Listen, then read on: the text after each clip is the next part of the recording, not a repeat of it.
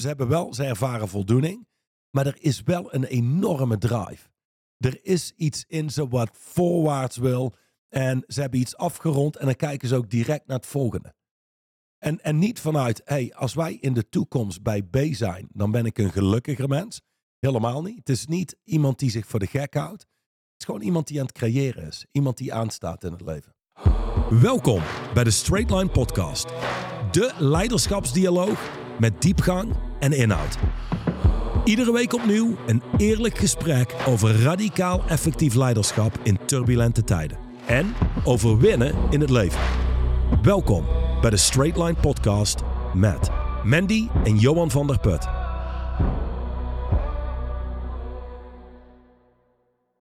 Vandaag hebben wij een hele eh, unieke aflevering. Want aan het einde, we gaan eerst alle briljante dingen doornemen die jij natuurlijk altijd te delen hebt met ons, eh, beste meneer Van der Put. Maar aan het einde heb ik een eh, één vraag aan jou van een van de kijkers of luisteraars, wie zal het zeggen. En een, eh, een speciale opdracht voor je. Ben je daar, ben je up to surprises? Nee, ik heb, ik heb hele slechte zin ook. Oh, Dus ik heb geen zin in verrassingen. Ehm, Ik heb ook geen zin in, eh, in de podcast. weet je wat mooi is? Nou, Je kunt dingen best wel gewoon doen, ook al heb je er geen zin in. oh, dat is waar. ja, Nu dus- dat zo zegt, merk ik ook dat mijn weerstand tegen de podcast aan het verminderen is. Oh, dat is wel prettig. dus wie weet halen we het gewoon effectief tot het einde van de uitzending. En Ja. anders hebben we een keer geen podcast. Ja, nou dat is sowieso nou, geen ik moet zeggen, we zijn al wel een tijd bezig. Want we zitten nu dus bij nummer 22. Nummer 22 Dus van Inner 26 Stance. zou impliceren dat we anderhalf jaar bezig zijn met de podcast. Zoiets. Ja. Ja. Nou, weet ik ook inmiddels hoeveel mensen er luisteren. Vertel. Ehm, en dat, eindelijk, ja, eindelijk. Na nou, al die... omdat iedereen al me die altijd maanden. aanspreekt op straat. Dat ik dacht, hoe, hoe De- kent iedereen Dat me niet, maar weet je wat ik wel heb gehad de laatste tijd een paar keer? Dus ik denk dat we behoorlijk wat luisteraars in Limburg hebben. Is dat mensen... Ik, ik kwam een, eh, een eh, kamer uit bij de chiropractor. En er was een dame en die zei... eh, of bij een manueel therapeut. Die dame zei... Ik herkende je stem al. en ik was ergens in de winkel. Toen kwam ik naar de volgende rij in de supermarkt. En toen kwam er een, een heer naar me toe en die zei... Ik herkende je stem al. Dus het, ja, ik Oh, denk ja. dat we meer luisteraars hebben dan kijkers. Want mensen herkennen niet mijn gezicht, maar wel mijn stem. Ah, zo, oké. Nou, ik kom nooit op straat, dus ik maak nooit Dat iets weten wij. In de supermarkt ben je al helemaal nooit geweest. In de afgelopen jaren. Alright, alright. En we gaan beginnen. Dit is wel Nou, hoe weet jij dan dat er eh, steeds meer luisteraars zijn van deze Ik heb podcast? de cijfers opgevraagd intern binnen ons bedrijf. Ehm, maar eh, dit is wel zo'n podcast waarbij de peace, love en happiness zoekers ehm, ontevreden gaan zijn. En dus ook zo'n onderwerp wat nogal beladen is. Er zijn een paar onderwerpen, dus politiek. Als wij Ja, hier zouden zitten en we, zou, eh, we zouden spreken, ik denk ehm, over Trump of over Biden. Ik denk Trump is nog iets polariserender. Da- daar krijg je veel reactie op. Ehm, maar dit is ook zo'n onderwerp. Het is geen politiek, maar het is wel een onderwerp waar mensen fel op kunnen reageren. Oké. Ik, ik heb zo'n vermoeden dat het bij onze luisteraars wel meevalt. Maar hebben we natuurlijk een ongelooflijk fantastische dame eh, die eh, in ons team zit. En haar naam is Olga. En die doet allemaal van die, van die kleine snippets of shorts, of Oh hoe je het ook noemt, eh, op internet plaatsen. En daar komen meestal wel de, de aanvallen en de minder positieve reacties. Dus laten we zien. Oké, wat er vandaag centraal staat, voordat het heel vaag en, en, en eh, hoe zeg je dat? Een vage show wordt. Wat er vandaag centraal staat, is wederom een bulletin uit het boek Inner Stance. Waarvan er nu, ik denk twee of drie weken geleden hebben wij gezegd dat er nog 800 waren. Dat is ondertussen gehalveerd. Dus ik heb de luisteraars toen al gezegd, ben er snel bij en bestel dat boek snel. Want 800 lijkt veel, maar voor je het weet zijn we er doorheen. En dan letterlijk wordt dit boek niet meer opnieuw gedrukt. Nummer 22. Bulletin nummer 22 staat centraal uit het boek Inner Stance. En de titel van dit bulletin is Never Content. Nooit tevreden. Gewoon nooit tevreden. Wil Juist. je daar al iets over zeggen? Nooit tevreden. Vandaar Nooit dat we de tevreden. podcast al begonnen met... Ik heb er geen we hebben zin er in. geen zin in. We zijn niet tevreden. Ehm, maar We, dit we, is we, wel... we- wacht eens even, wacht eens ik even. betrek jou mee Oh, in onze neerwaartse spiraal. dank je, dank je. Ehm, maar niet tevreden. Dus je kunt al zien, tevredenheid is zo'n belangrijk onderwerp voor veel mensen. Want je moet wel tevreden zijn in het leven. Ja, je moet wel tevreden zijn met wat je hebt, zeggen mensen. Ja, ja, exact. Exact. En dan gaan we bekijken in deze podcast. Is dat wel zo? Of is dat een van die leugens van die heilige huisjes Die, jij met alle liefde... omver kunt trappen? Exact, oké. Ik doe gewoon alinea voor alinea. Het is maar een korte, korte bulletin, dus we kunnen die natuurlijk in zijn volledigheid doornemen. Never content has nothing to do with being unhappy. Ja, niet tevreden zijn wil niet zeggen dat je ongelukkig bent. Niet tevreden zijn wil zeggen, ik ben niet tevreden. Ongelukkig is iets heel anders. Dus die twee staan los van elkaar. Die wil je ook niet met elkaar verwarren. Mhm. Ehm, Je kunt hartstikke gelukkig zijn terwijl je hartstikke ontevreden bent. ja, All right. Never content has nothing to do with greed. Ik, eh, ik sprak Greed één- is hebberigheid. Ja, hebzucht, hebberigheid. Eh, ik sprak één van, van mijn cliënten. En ehm, Dus die zijn allemaal super hebberig. nee, een grapje. nou, hey, volgens sommige mensen die van buitenaf zouden kijken, zouden zeggen... Ja, en dit is een super hebberig iemand. Oh, Want ik denk dat dit iemand is die is gewoon nooit om en tevreden? nabij een miljard waard is. Dus Oh. dan, dan heb je, als je geen rare dingen doet, over het algemeen al lang genoeg. Ja. Waarom moet het altijd meer? Oh my god, kun die- je niet eens een keer tevreden zijn? Ja, waar komt die hebberigheid vandaan? En, ehm, die, die cliënt die, die geeft aan, ja, god, we hebben, we hebben kerst gehad. Dit was net na kerst. En die zegt, nou heb ik toch over het algemeen eigenlijk allemaal best wel succesvolle vrienden. En, en met kerst, de een na de ander, is het nou nooit genoeg? Moet het altijd meer? En dat werd zo bij mij neergedropt. Ik zei, ehm, en dus ik, ik reageerde daar direct op. Ik zei, ja, ja, dat is de vraag die mensen stellen. Maar dat is uiteindelijk de verkeerde vraag om te stellen. Want heeft het te maken met meer? Als in, is dat jullie drijfveer? Nee. Meer wat, überhaupt? Meer geld, meer succes, Mhm. meer rijkdom, Mhm. meer auto's, meer huizen. Geen, geen idee. Mhm. Meer. Ehm, maar het heeft niks te maken met meer. Het, het is, in topsport wordt die vraag ook niet gesteld. Dus Usain Bolt loopt een wereldrecord. En dan is hij gefocust op... Ik ga kijken of ik het nog een keer kan verbreken. En dan zegt er niemand, moet het nou altijd meer? minder snel dan in business. Ja. Alsof het te maken heeft met geld. Maar het heeft te maken met, met dit soort mensen. Het heeft niks te maken met meer. En als het zou zijn over is er genoeg, er is al lang genoeg. Waar het mee te maken heeft is de volgende vraag. Wat is er nog mogelijk? Wij, Nou ja, kennen, wij, wij- wacht, ja. hè, wij, wij kennen de, de familie Verduin. Briljant met wortelen. Die weten één ding. Tot wanneer leeft een wortel? Zolang een wortel groeit, leeft die.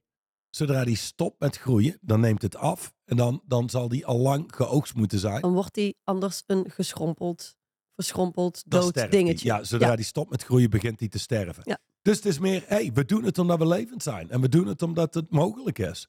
Niet Ja. omdat het meer meer Uiteindelijk hoeft zou je mensen, mensen zouden natuurlijk kunnen vragen, waarom moet het altijd meer zijn? Ja, de, de andere vraag kan ook, ja, waarom niet? Waarom moeten we altijd tevreden zijn met wat we hebben? Ja, wil hè? Oké. Never content is an inner stance from which you live. Dus dat dat is waarschijnlijk wat die cliënt van jou doet. Ja, en dat zijn de meest tevreden mensen, zou je kunnen zeggen. In de zin van gelukkig. Ik moet niet zeggen tevreden, maar het zijn de meest gelukkige mensen. Gewoon, die staan aan, die zijn levend. En omdat ze leven, creëren we. Dus als je op het speelveld staat en je bent niet terughoudend in het leven en je kunt terugkijken straks zonder spijt. Dit zijn de, meest, dit zijn de mensen die misschien wel het meest geleefd hebben. Mm. En je kunt met veel, laat ik, laat ik geluk niet eens gebruiken, met veel voldoening gaan ze door het leven. Da- Exact. dat is wat. Ja. Niet, Waar, waar zou jij dan tevredenheid voor, voor vervangen? Want wij zeggen, wat, wat zegt Christophe ook altijd weer over zijn wandelstok en tevredenheid? tevre- tevredenheid is de wandelstok der luiheid. De wandelstok der luiheid. Wat bedoelt hij daarmee? Nou, als jij kijkt naar iemand die heel tevreden is. Mhm. En nogmaals, ik zit hier niet om te zeggen, luister, je moet niet tevreden zijn. Tevredenheid is slecht. Maar als je kijkt, dit is een podcast die gaat over winnen in het leven. Het gaat over presteren. Het gaat over leiderschap. Groei, Kijk effectiviteit. naar een zeer content en tevreden mens. Mhm. Dat is Ik zie hem voor me. Ja, dat is over het algemeen iemand die is niet gefocust op groei, op voorwaartse snelheid. Dus de status quo is prima.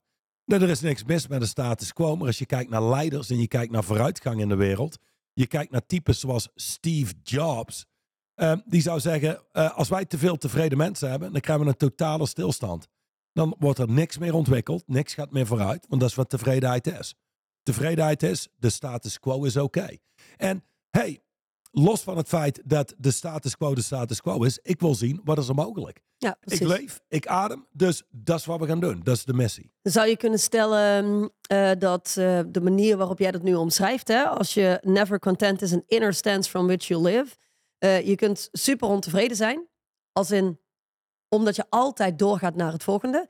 En tegelijkertijd wel heel dankbaar voor alles wat je hebt. Ja, je, je, nou, nou jij- zeg je eh, super ontevreden zijn. Laat zeggen dat je gewoon niet Je bent gewoon niet met- tevreden. Ja, Het gaat niet zozeer om ontevreden zijn, maar het gaat om niet tevreden zijn. ja. Never content. Nooit gewoon tevreden zijn. Als jij zegt, eh, als jij ook het woord tevreden zegt, zoals je het net begon te omschrijven, dan zie ik ook zo'n zo'n heel oud opaatje voor me. Met zo'n hele mooie grote bril die al wat aan het krimpen is. En die zijn kleinkinderen op schoot heeft.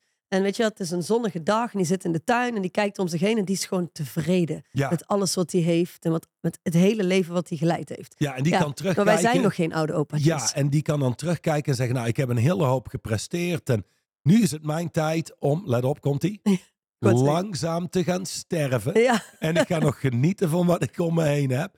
Eh, en ja, tevredenheid associeer ik inderdaad met iemand die ouder is, die niet meer iets heeft waar hij voor gaat. Mhm. Maar gewoon om zich heen heeft gekeken. Ik heb, ik heb mijn kleinkinderen, daar besteed ik nog wat tijd aan. Ik leer de ene zwemmen en de ander die eh, zoiets. Maar als jij kijkt, ik zag een interview met een, eh, met een triatleet. Ehm, die komt over de finish. Ik weet niet of die gewonnen had of tweede was. Eh, maar hij krijgt een interview en ze vragen, well, are you satisfied? En zijn antwoord was, well, no, I'm highly dissatisfied. Maar ja, als je tweede bent, snap ik dat. There's a lot to work on. En die begint zo op te sommen wat hij kan verbeteren, waar hij op gefocust gaat zijn richting het WK. Maar als je kijkt naar wie die is, het is niet. Je, je hebt, we moeten één distinctie maken hier. Laat zeggen, je hebt ontevredenheid en tevredenheid. Mhm. In tevredenheid heb je nog een distinctie. Je hebt mensen die zijn tevreden en die staan aan, die creëren, die gaan er nog op uit en die ehm, zijn, zijn levend, staan op het speelveld. En dan heb je mensen die zijn tevreden en die staan uit. Oké. Gewoon, daar wordt niks meer gecreëerd. Maar zit never content, als jij spreekt over jouw cliënten, dan aan de kant van tevredenheid maar aan? Hooguit aan de kant van tevredenheid en aan. Mhm. En degene die het meest hongerig zijn, met de meeste voorwaartse snelheid, zijn wellicht het minst tevreden. Hm. En nogmaals, er zijn geen. ehm, er zijn hele leuke mensen om mee om te gaan. Want één, ze ervaren wel voldoening, want ze zijn aan het creëren. Dus Ja. Ze maken zaken compleet, ze leveren zaken op. Dus er is resultaat, ze zijn aan het winnen. Dus ze hebben wel, ze ervaren voldoening. Maar er is wel een enorme drive. Er is iets in ze wat voorwaarts wil. En ze hebben iets afgerond en dan kijken ze ook direct naar het volgende. En, en niet vanuit, hey, als wij in de toekomst bij B zijn, dan ben ik een gelukkiger mens. Helemaal niet. Het is niet iemand die zich voor de gek houdt. Het is gewoon iemand die aan het creëren is. Iemand die aanstaat in het leven. Die nu speelt. Ja. Oké, so those who constantly thrive are usually never content. They stay hungry. En dit is ook, like, ik, ik zal je zeggen, we hebben twee soorten cliënten. We hebben cliënten die staan aan, die hebben, ehm, zijn een bedrijf aan het bouwen, die hebben al wat succes. En die denken, hey, ik denk met die gasten van Straight Line Leadership kunnen we een stuk meer resultaat boeken. En een grotere wereld bouwen dan dat ik alleen kan. Dat is groep één. De tweede groep die binnenkomt, die hebben al lang een hele hoop succes. Die hebben ook al lang gewonnen in het leven, zou je kunnen zeggen. En die hoeven dus ook niet meer door te pakken. Er is in, die tevredenheid. kunnen met pensioen. Ja, die kunnen al lang Mhm. met pensioen. Maar Mhm. die zijn dan bijvoorbeeld eh, ergens in de 40 of ergens in de 50. Zijn zeer tevreden. En die beginnen te merken, hey, wacht maar even, onder Mm. invloed van die tevredenheid neemt mijn levendigheid af. Eh, mijn voldoening neemt af. Ze missen de honger. Ja, ik besta nog wel, maar ik ben mijn scherpe rand kwijt. Ik ben mijn inspiratie kwijt. Dus ze komen bij ons voor hun PhD. being poor, hungry and driven. Maar in, in alle eerlijkheid, ik vind niks zo onaantrekkelijk als een ondernemer die ooit door zijn honger en zijn drive een hoop succes heeft geboekt. Dat wat hem ooit succes heeft gegeven, de honger en de drive, ebt weg, want het is niet meer nodig. Mhm. En dan merk je, iemand overlijdt daar. Hm. En dan zie je dus heel veel ondernemers zijn eigenlijk al overleden.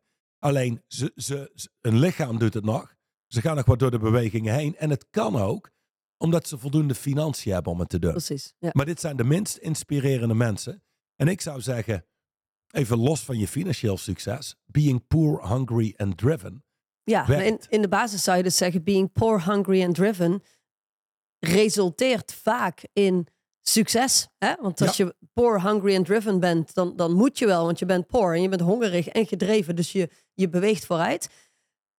Maar eh, voor een groot deel is dat poor hungry driven of de hungry and the driven wordt gevoerd door de externe feit, het, het externe feit dat je te weinig geld hebt.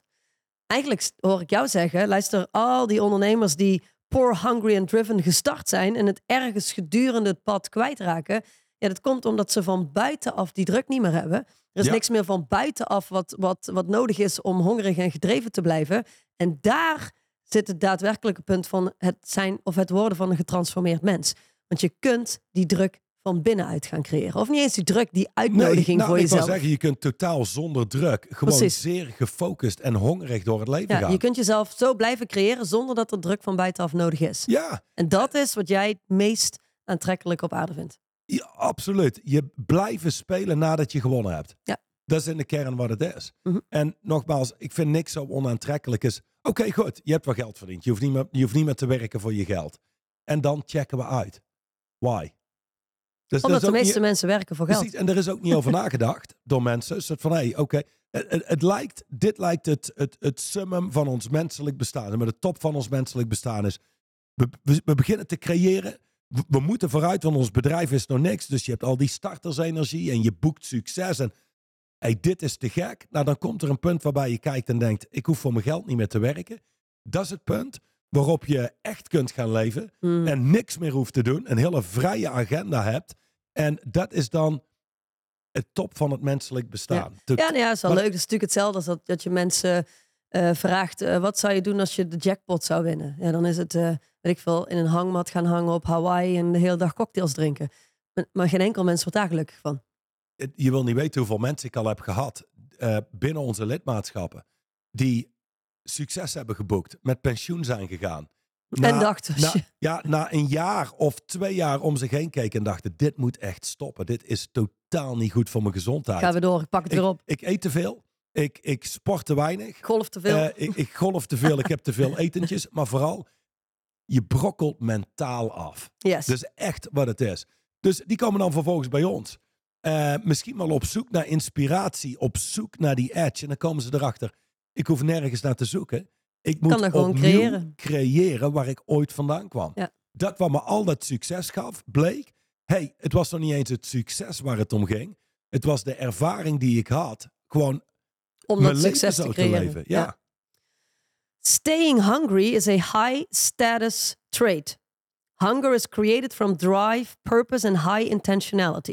Ik zou heel even in willen eh, zoomen op high status trait. Ja, een- is een, een, een high status eh, eigenschap. Dus het is een eigenschap die geeft status. Hm. Dus eh, geeft status in dit geval betekent mensen kunnen daarnaar kijken en denken: zo zou ik ook willen zijn. Hm.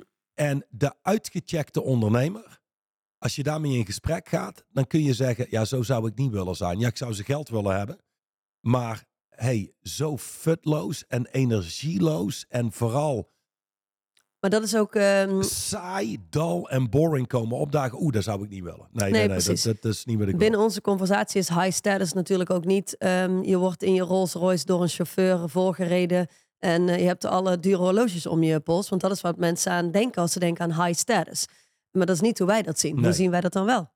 High status wil in dit geval zeggen een persoonlijkheid, eigenschappen bezetten of eigenschappen creëren is misschien eerlijker gezegd, die status geven. En status geven betekent waar mensen naar opkijken en denken, zo zou ik ook willen leven. Dit zijn, zie je het als inspirerende mensen. Mensen die een leven leiden wat dient als demonstratie en niet zozeer Mm. als waarschuwing. Goeie. Duchan heeft ehm, aan het einde, of achterin in het boek, heeft hij eh, functional definitions. En daar heeft hij high status als volgt omschreven. Radically effective come-froms, behaviors and engagements. Refers to an extreme effective individual. Ja, dus die mensen waar je naar kijkt waarvan je zegt, die zijn inspirerend of zo zou ik ook willen Precies. zijn. Ja. Ehm, ja, dus dat is a high status trait. En honger wordt gecreëerd vanuit drive, voorwaartse snelheid. Purpose is eh, een doel hebben groter dan jezelf. Weten waarom dat doel belangrijk is, dat is iets wat kracht geeft. Mhm. Ehm, en high intentionality, intentioneel is, we reiken uit naar iets. Weet je, een voetbalploeg die intentioneel is, reikt uit naar winnen. Dus daar gaan we voor. Nou, iemand die ergens voor gaat in het leven is over het algemeen ook een aantrekkelijk persoon. Absoluut, absoluut. Most people asserting how happy they are usually aren't. People obsessed with happiness usually aren't happy people. They are confusing happiness with distractive activities and or shiny objects. Happy people don't strive to be happy. Eén. Happiness. Ik zou zeggen voldoening. En living a satisfied life gaat voorbij aan being happy. Dus gewoon een oppervlakkig Ja. gevoel. Eens? Dan de meeste mensen hebben nooit de distinctie gemaakt tussen gelukkig zijn en afgeleid zijn. Dus de meeste mensen zouden zeggen dat ze gelukkig zijn op het moment als het leven enigszins overeenkomt met hun voorkeuren. Mhm. Je gaat op vakantie en je hebt een lege agenda. Nu zijn we gelukkig. We kunnen ons een weekend afgeleiden. We hebben een etentje staan. Dat wat afleidt, verwarren we vaak met wat ons gelukkig De maakt. shiny objects, de nieuwe auto's, ja, de- zeker. het nieuwe Absoluut. kantoorpand, whatever het dan ook is. maar dat is in de kern geen geluk. Dus gewoon, we zijn afgeleid. We hebben iets wat ons even afleidt, wat ons een goed gevoel geeft. Dus dat dat is al één ding. Dan, wie is er bezig met steeds gelukkig zijn? Dus daarom zei ik al aan het begin van de podcast. Dit is zo'n podcast waar een aantal mensen op gaan reageren. En waarom? Zit aan mensen hun comfort. Mhm. En being content heeft een hoop te doen met comfort. Comfortabel zijn met de status quo. Nou, mensen die ontevreden zijn, zijn niet comfortabel met de status quo. Die willen iets nieuws creëren. Eh, een compleet nieuw level ontdekken. Je hebt natuurlijk ook heel veel mensen die ontevreden zijn en die niet iets nieuws willen creëren. Dat is ook waar. Dat is ook een heel, heel ander level. Heel andere groep. Ehm, maar belangrijk daarbij is, is daar reageren mensen op. Als, als je zit aan mensen hun comfort, Ja. of je schudt aan datgene wat ze heel belangrijk hebben gemaakt, Ja. ehm, dat, is- dat is nogal oncomfortabel. Maar ik zou zeggen, ehm, Nou ja, en of je, je schudt eh, aan datgene wat ze heel belangrijk hebben gemaakt, of is het meer aan datgene wat ze hun hele leven te horen hebben gekregen? Ik bedoel, van kleins af aan krijg je in deze maatschappij te horen dat het belangrijk is om tevreden te zijn. Ben nou toch gewoon tevreden. Wat zijn die uitspraken in Nederland? Eh, niet je hoofd boven het maaiveld uitsteken. En als je voor een eh, kwartje geboren bent, zul je nooit een daalder worden en al die gekkigheid. Gewoon, ben gewoon tevreden met wat je wel hebt en wat er wel is. dat- dat Dat zit is natuurlijk ook cultuur, zit in onze, onze cultuur. opvoeding. Ja, dus eh, het is niet eens iets wat mensen verkiezen. Het is meer wat je meekrijgt. En, en, dus ik denk in Vlaanderen misschien nog wel meer. gaan verdedigen daarna. Precies, Terwijl, precies. ehm, eh, eerlijk, de, de meest tevreden mensen li- lijkt dan een soort van unicum, maar de meest tevreden mensen zijn de meest saaie mensen. Gewoon, oké, er hoeft niks te veranderen in mijn leven. Dit is allemaal prima zoals het is. En ondanks dat je kunt zeggen, hey, het is allemaal prima zoals het nu is, kun je nog steeds, komt ie, kiezen om hongerig te blijven. om iets compleet nieuws te creëren. Ja. Omdat het kan, omdat je leeft. En laten we heel eerlijk zijn. Als ik nu, vanmiddag geef ik een van onze lidmaatschappen. En ik zou vragen, wie van jullie is echt gelukkig? Ehm, hoe is happy? Dan zullen de meesten na moeten denken. Want laten we heel eerlijk zijn.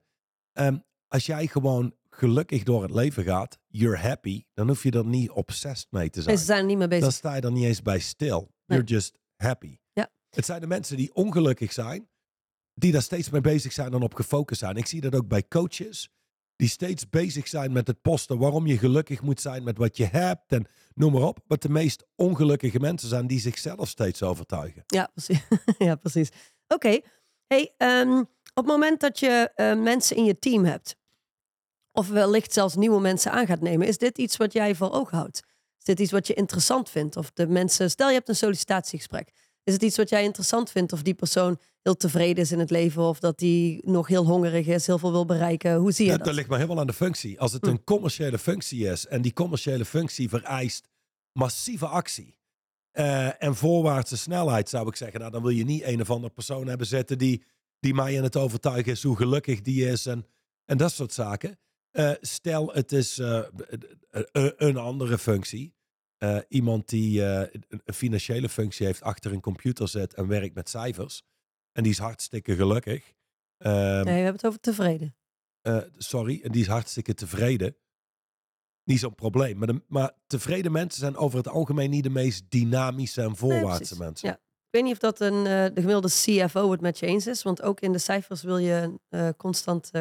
eh, Ja, maar dan Kunnen spreek je al over een maar, eh, CFO, inderdaad. ja, nee, precies. Maar die wil in zijn team denk ik ook niet alleen maar tevreden mensen... die gewoon blijven voortzetten zoals het nu is. Mhm. Eh, maar goed, de reden waarom ik deze vraag stel... is omdat wij eh, via LinkedIn een vraag hebben gekregen van Hadil. En Hadil is tevens ook een lid bij ons. Mhm. Maar die stelde deze vraag naar aanleiding van volgens mij een podcast die hij gehoord heeft. En ik zei tegen Hadil, of in een online meeting of in een podcastopname ga ik deze vraag stellen aan de heer, de enige echte Van der Put. De vraag is, zoals je weet, Mandy, is het zakencijfer dat we draaien als zaakvoerder voor een groot deel afhankelijk van ons personeel. Natuurlijk is het daarom cruciaal dat we als leider nu net juist de mensen aanwerven die het verschil gaan maken. Zou ik daarom mogen vragen aan jou en je team om even na te denken welke krachtige vragen we kunnen stellen tijdens een interview met sollicitanten om net de juiste mensen aan te werven. De mensen die bereid zijn om de commitment met ons aan te gaan en zich willen bewijzen voor het bedrijf. Is het mogelijk om hier eens eh, kort bij stil te staan? Dus ik dacht, de vraag is in de basis: hey, ik heb sollicitanten. En eh, je hebt natuurlijk van die standaard rijtjes hè, die je af moet lopen met sollicitanten. Er zijn ook van die standaard vragen die je vooral niet mag stellen. Wat ik onzin vind en wat ik toch gewoon doe. Ehm, maar wij hebben er natuurlijk wel eens met Dushan over gesproken. Van, van hoe zie jij dat? Wat, wat voor vragen zou je moeten stellen in een eh, interview, in een sollicitatiegesprek... om erachter te komen met wat voor iemand heb ik hier te maken. Belangrijk om te beseffen is dat er niet de- de juiste vragen zijn. Mhm. En dat je vooral heel goed moet worden in mensen observeren. Ja. Wie mensen zijn, wie mensen niet zijn. Wat wordt er gezegd, wat wordt er niet gezegd. Omdat veel vragen zijn mensen op voorbereid. Dus die geven een perfect antwoord. Waarvan zij inschatten dat jij het wil horen. Zodat ze een voordeel hebben en aangenomen worden. Ehm, dus het beste wat je kan doen is een aantal vragen stellen waar mensen minder op voorbereid zullen zijn. Mhm. Die je normaal gesproken niet in een interview hoort. Dus ehm, één ding wat ik, wat ik al kan meegeven is, ga eens 20 minuten zitten en kom eens op de proppen met een vijf tot tiental vragen die normaal niet gesteld worden. Zoals bijvoorbeeld, oké, wie, zoals je net zei, wie is je favoriete leraar geweest vroeger? Oh, d- dat is meneer Tielemans geweest. Oké, waarom? En, en ga dat eens verdiepen. Wat in die persoon sprak iemand aan? Dan krijg je over het algemeen al een minder voorbereid antwoord. Precies. Ehm, je zou iemand kunnen vragen: Goh, ehm, wat is voor jou werkelijk van belang? Als jij, eh, als jij deze aarde ooit verlaat, ik ga ervan uit dat het ooit gebeurt. Wat is het wat je absoluut nagelaten wil hebben of gecreëerd wil hebben? Hmm. Wat is het statement wat je wil maken met je leven? Ehm, een andere vraag die je zou kunnen stellen is: wanneer heb je voor het laatst iemand geholpen in het leven? Mm. En hoe zag dat eruit? En mijn ervaring is dat heel veel mensen echt een Mickey Mouse antwoord geven. Wanneer heb je voor het laatst iemand geholpen? En dan komen ze met antwoorden waarvan ik zeg, dat had ik nooit, nooit gebracht. Eh, of of nooit, nooit geantwoord. Echt hele kleine dingen waarvan je luistert en denkt, oké, ja, je hebt, je hebt iemand geholpen. Maar heeft het echt een verschil Ja, gemaakt? precies. Ik denk ook dat je, dat je ook daar direct kunt zien. Want dat zijn natuurlijk vragen die compleet uit het niks komen. Eh, heel veel mensen die, ik zou willen zeggen, wat zwakker in het leven staan. Die hebben ook de behoefte om meteen te antwoorden. Gewoon Ja. om meteen iets goeds te bedenken en eruit te gooien. Dan komt er vaak iets oppervlakkig of iets vreemds. Als je iemand tegenover je hebt die zegt, "Hm, dat is een goede vraag, daar moet ik even over nadenken. En die gewoon de tijd neemt, dan heb je al te maken met iemand die veel meer ehm, oké is met zichzelf. En, en komt met, met antwoorden met meer diepgang en Precies. inhoud. Anders is het heel oppervlakkig. Ja. Ehm, een, een andere vraag die je kunt stellen is: heb je ooit eh, iemand van dichtbij meegemaakt die zijn of haar relatie heeft beëindigd en bij jou kwam voor advies? Veel mensen zeggen: eh, ja, dat heb ik wel eens meegemaakt. Oké, mag ik vragen, wat was de situatie en wat was je advies? Hmm. En het is, je, je wil ze enigszins halen uit een. Ik zal een voorbeeld geven. Eh, het laatst was er een interview. ehm, Dwayne The Rock Johnson kwam bij Joe Rogan. Als je het vraagt aan mij, een, een hele saaie podcast. Want je krijgt daar iemand die zijn marketingverhaal doet. ja, ja, je krijgt Die de juiste antwoorden echt de geeft. Dwayne Johnson, je krijgt The Rock. Juist, Mhm. exact. Terwijl hetgene wat Joe Rogan normaal heel goed in is, is mensen voor zijn neus hebben zetten, vragen op ze afvuren en je krijgt echte antwoorden. En je hebt echte mensen, niet een of andere façade of act die je krijgt met de perfecte antwoorden. Hetzelfde wil je doen in een sollicitatie. Dus het betekent één, je zult zelf al niet in een soort sollicitatiemodus moeten Mm, zijn ja. en blind wat vragen afvuren. Het begint al met wat Hadil al doet. Van tevoren wil je nadenken over hoe gaan we dit aanpakken. Ja. Zodat we een minder standaard antwoord krijgen, maar dat we mensen dwingen echt echte antwoord te geven. Zou je ook zeggen, ehm, althans, dan weet ik zeker dat je dat zou zeggen, maar je wil ook niet zomaar antwoorden aannemen voor waarheid. Bij ons is natuurlijk, ehm, als mensen op sollicitatie komen, is de eerste vraag die ik altijd stel, heb je het boek gelezen? En het antwoord is bijna altijd ja of ja, nog niet helemaal. Dan weet ik al, waarschijnlijk hebben ze het niet of bijna niet gelezen. En mijn volgende vraag is, wat zijn de drie belangrijkste dingen die je eruit hebt gehaald voor jezelf? En Ja. dan lopen ze vast. Want dat is gewoon bullshit, want ze hebben het boek eigenlijk niet gelezen. Terwijl iemand die tegenover mij zit en die zegt, ik heb het boek niet gelezen, ben ik eerlijk. En ik heb wel de website bekeken, ik heb twee podcasts gedaan, maar ik heb het boek nog niet gelezen. Daar heb ik meer respect voor en daar kan ik meer mee dan iemand die doet Het is een alsof. stuk eerlijker. En, Exact. en minder politiek correct in het geven van de juiste Ja, antwoorden. precies. Ja, want dat is eigenlijk wa- waar je, en daar ben ik helemaal met jou eens, vind ik een hele goeie. Je wil mensen uit die modus krijgen van het geven van de juiste antwoorden en daadwerkelijk een gesprek hebben.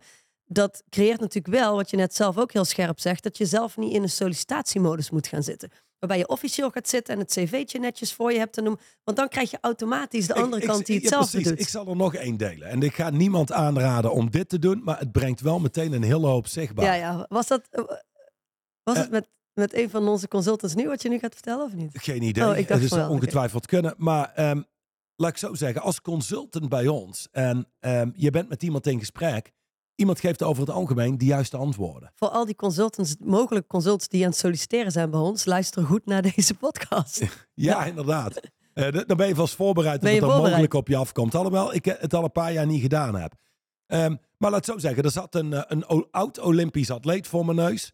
Dus dan hebben we al vaak de neiging te denken, oeh, dit is een topper. Want die heeft de Olympische Spelen meegedaan, gedreven. En ook iemand met wat tanden. Want dan moet je hebben als consultant bij ons. Ja. Want mensen proberen je voor de gek te houden en niet eens bewust. Maar je zult pushback moeten kunnen geven. Je zult dingen in twijfel moeten trekken. En ook vooral richting jezelf. Ja, en je zult moeten kunnen communiceren als een echt mens. en ehm, die kerel zit zo tegenover me en ik denk... Oké, de- hij zegt de juiste dingen. Dit klinkt allemaal goed. Ik vraag me af wie die klinkt een beetje werkelijk te is. Ja. Ja. dus ik zou... ehm, laten we hem Joe noemen, aangezien we het toch net hadden over Joe Rogan. Ik zeg, Joe, zou je het volgende kunnen doen? Kun je mij aankijken, recht in mijn ogen en dan vervolgens dit zeggen? Johan, fuck off. Nou gaat YouTube ons bannen. Ik heb geen idee. Dan, dan, moet, dan moet Patrick dit wegbliepen. En vervolgens, wat er gebeurt, is ehm, iemand schiet al in zijn hoofd. Dus Ja. in plaats van dat iemand de opdracht doet, het meest meest voorkomende wat ik heb zien gebeuren als jij die vraag stelde was, eh, hoe bedoel je, eh, moet ik dat nu doen? Ja, ja Nu? precies. Dus dat is al iemand schiet in zijn hoofd. Dat is eigenlijk al geen goed teken. Nee. Eh, en dan is het volgens... Ik, ik, moet nu, eh, nu beginnen. En ik zo... ehm, Wanneer je klaar bent. mhm. Zeg maar, wanneer je er klaar voor bent. Oké, oké. ehm, Oké. Johan? Fuck off. Oké, oké, heel goed. Op schaal van 1 tot 10 zou ik zeggen, dit was een 2,5. Laten we het nog een keer doen. En kun je het omhoog brengen naar een 6?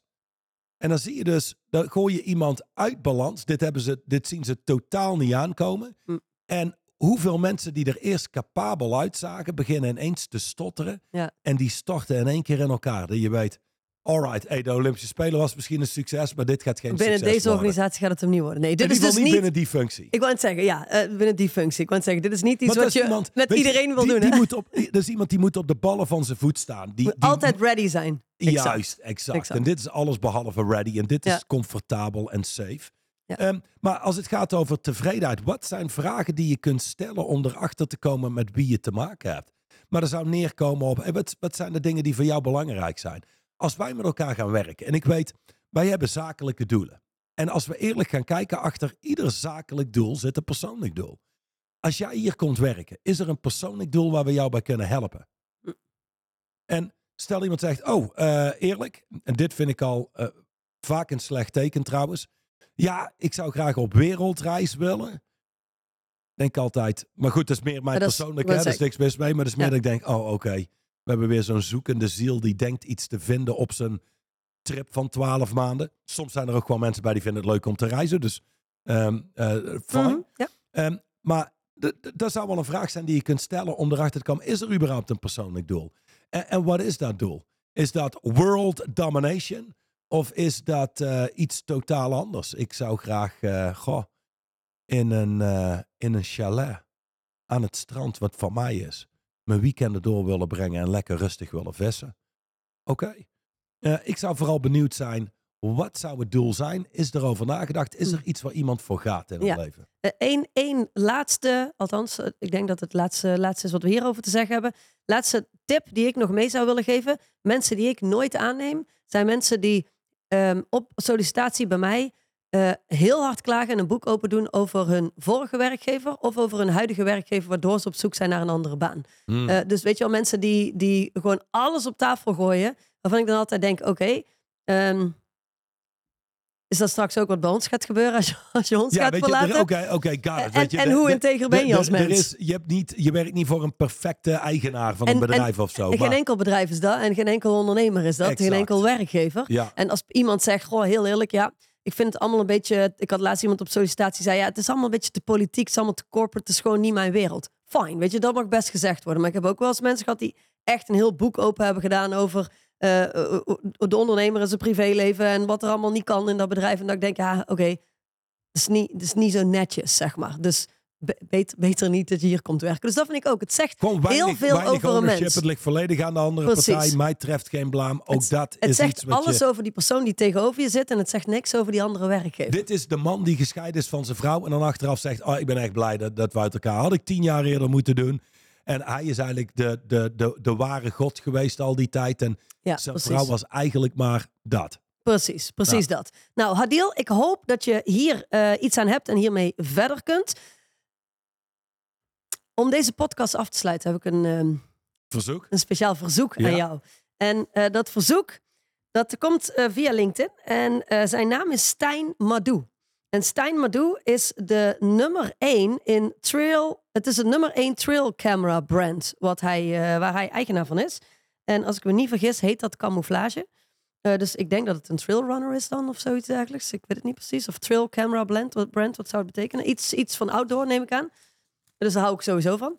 Ehm, die gaf mij, zonder mij bewust eh, een challenge te geven, wacht, gaf hij mij eigenlijk een soort van challenge, op LinkedIn. Hij zei, weet je Mandy, jullie zeiden dat van die handtekeningen van Johan, wat nu overigens niet meer kan. Hè? Je hebt eh, alle boeken die je wilde signeren, heb je Ik ben gesigneerd. klaar met signeren. Het is, Geen eh, signeren exact. meer voor mij. Het is, het is voorbij. Dus als je nu nog gaat bestellen, dan ben je helaas te laat. Maar deze vriendelijke jonge man, die schreef een paar hele leuke berichten. Daarom reageerde ik er ook op. Eh, en zijn verzoek was, ik hoef niet per se een handtekening, maar een tekening zou ik wel cool vinden. Dus ik zei, geef me nou een challenge? En waarop die reageerde, ja, eigenlijk wel. Oké, up voor de challenge, dan ga ik voor je regelen. Een tekening van de heer Van der Put, waarop hij eh, later nog reageerde met, oké, tof. Van jou of van Johan, laat het me ook weten als iemand het voor jullie gedaan heeft. En toen dacht ik, wow, wow, wow, wow, wacht even. Worden wij nou stiekem gezien als mensen die zeggen dat wij iets doen en het vervolgens uit handen geven aan, iemand, aan ons team? Dat zal ik echt nooit doen. Als ik zeg dat ik iets zelf doe, dan doe ik het zelf. Als ik de opdracht bij iemand anders neerleg, dan zeg ik dat ik de opdracht bij iemand anders neerleg. Dus jij wil mij vragen iets te gaan tekenen? En ik wil graag dat jij dat live doet. Want Stijn zit achter zijn computer of zijn telefoon al eh, wekenlang te wachten tot hij het boek kan bestellen. Hij eh, vroeg mij van de week nog via LinkedIn: Mandy, ehm, ik ben bang dat dadelijk de boeken op zijn. Laat jij me weten hoe, eh, welke gang van zaken er nu is. Waarop ik zei: Stijn, of ik schreef: Stijn, er ligt een boek voor jou aan de kant. No worries. En jij gaat vanzelf weten wanneer je je bestelling moet plaatsen. Oké. Dus hier is die. De, dus Het deze- boek voor Stijn Madou. Ehm, Camouflage heet zijn bedrijf. Nummer 1 trail camera brand. Ik weet niet precies wat het betekent, maar nou, klinkt als iets het, Als outdoors. de naam beschrijft wat ze doen. ja, precies. Een trail is in het, in het bos zo'n pad. Ja, toch? Ja, dan. Een camera, dus dan is het, kennen we allemaal. lijkt me dat het een trail runner is. Nee, dat denk ik helemaal niet, Nee? Mandy. Ik denk Oh. dat je er helemaal naast zet. Oh, misschien is het wel leuk voor mij als ik met de paarden naar het bos ga. Nee? Oké. Anyway. kunnen. Anyway. Eh, ik, ik ga in ieder geval tekenen. eh, Eén ja, één ding, tekening. Ik Een moet heel eerlijk zeggen. Je wordt wel genaaid bij deze. Want één, ik kan niet tekenen. Dat ja, maar één. dat is misschien juist leuk. En twee, er zit hier in dit, ehm, op dit terrein waar wij zitten, zit een kunstenaar. Ja, dat is waar. Die had echt Die heet iets Thijs. schitterends kunnen Die had maken. het inderdaad beter gedaan. maar ik, Maar ik weet, hij wil een original. Ja, en je hebt maar één. Ik vroeg of je een potlood of een pen wilde. Ehm, je wil een eh, pen, dus je hebt maar één Oké, kans. ik, wow, wacht even, voordat je doorgaat. Hè. Ieder mens heeft namelijk Ieder mens heeft één tekeningetje wat hij goed kan maken. Ik heb geen tekening Nee? die ik Oh. goed kan maken. Oké, Dus dat is ook niet wat ik ga doen. oké. Eh, Nou Stijn, ik ben, ik ben net als jij super benieuwd. Maar je ziet het Stijn, dit is live. Dit is echt een Johan van der Put original. Als we ooit wereldwijd beroemd worden, dan is dit boek geld waard, Stijn. Stijn, ik, eh, ik ga jou vertellen. Het is totaal geen om- ambitie voor mij om wereldberoemd te worden. Dus ik acht die kans heel klein. Dat zou dan echt per Eh. ongeluk zijn gebeurd. Maar ik zal je vertellen wat ik teken. Namelijk, wat ik teken is the resilient son of a bitch who walks through, Through walls. walls. Ehm, nou ga ik, gaan we het niet helemaal kunnen filmen, want dit gaat, dit gaat stiekem, alhoewel, ik Ach, vraag me af, gaat toch lang duren. goed? Ehm, zo. Ja, dit, dit is een, een muur. Die moet ik dan nog even zo, zo netjes maken. Dit, dit, dit, Dit is de muur, dat zijn de bakstenen. ja, de bakstenen met, met daarin zeg maar het silhouet van de man die net door muren is Ah, die er gegaan. net doorheen is gelopen, ja, oké. ja. Ja, exact, exact, exact. A resilient son of a bitch who walks through walls. Wat, eh, wat is de En- betekenis van die zin? Dat, dat is een inner stance om vandaan te komen. Nou pak ik Hans Steeuwen erbij, die ooit kwaad werd in zijn sketch op zijn kent. Wat hem na had getekend met handen als vorken. Dat heeft, heeft de mijne ook. Eh, maar de tekst die erbij staat is... eh, be B, the, The- one who walks through walls. walls. Dan krijgt hij toch nog een handtekening. Oh ja, hier. Krijgt hij geen handtekening? Dan staat, Nee, staat nee. Jonas, be the one who walks through walls. Laten we eerlijk zijn, de meeste mensen stoppen zichzelf in het leven. Ja. Als jij degene bent die dwars door muren gaat, mentale Dan, muren, dan ben je gewoon niet te stoppen. dan ben je inderdaad niet te stoppen. Dus, Dus wij zeggen Stijn, de nummer één, binnenkort de nummer één wereldwijd. Misschien was het al wereldwijd, maar hierbij het boek. dank je. Stijn, dit is jouw signaal. Jij mag het boek bestellen. Deze ligt klaar voor jou om op de post te doen. Ehm, en ja, we zijn aan het einde gekomen van de podcast. Never content. Be the one who walks through walls. Juist. En, en eh, luister, ondanks dat je niet ontevreden door het leven moet. Ik, kunt wel eh, ontevreden ik door muren. verlaat deze podcast. Ik ga zeer ontevreden de rest van mijn dag in. Ja. Eh, maar dat gaat nooit in de weg zitten om gewoon voluit te creëren en wel gewoon gelukkig te zijn. Oké, nou, fijne dag nog vandaag dan. Dank je. Dag. Dag. De Straight Line podcast is opgebouwd uit verschillende reeksen. En uiteraard zijn we de eerste reeks gestart met het verdiepen van het boek Straight Line Leadership.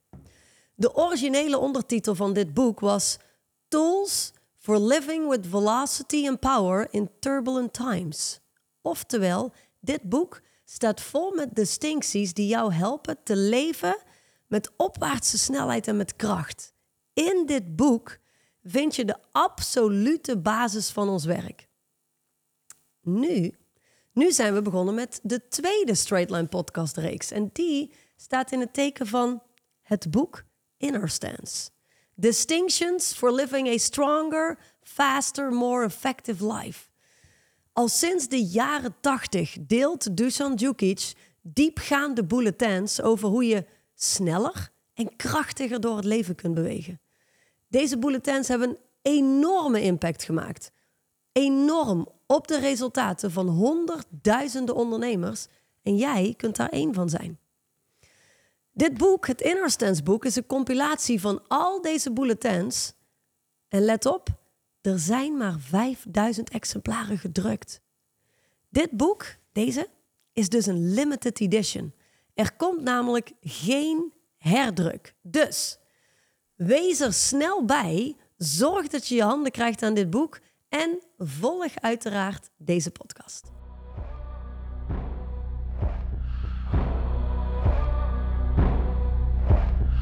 De overige podcast beluisteren of deze nog eens terugluisteren. Ga naar het YouTube of Spotify account van Straight Line Leadership.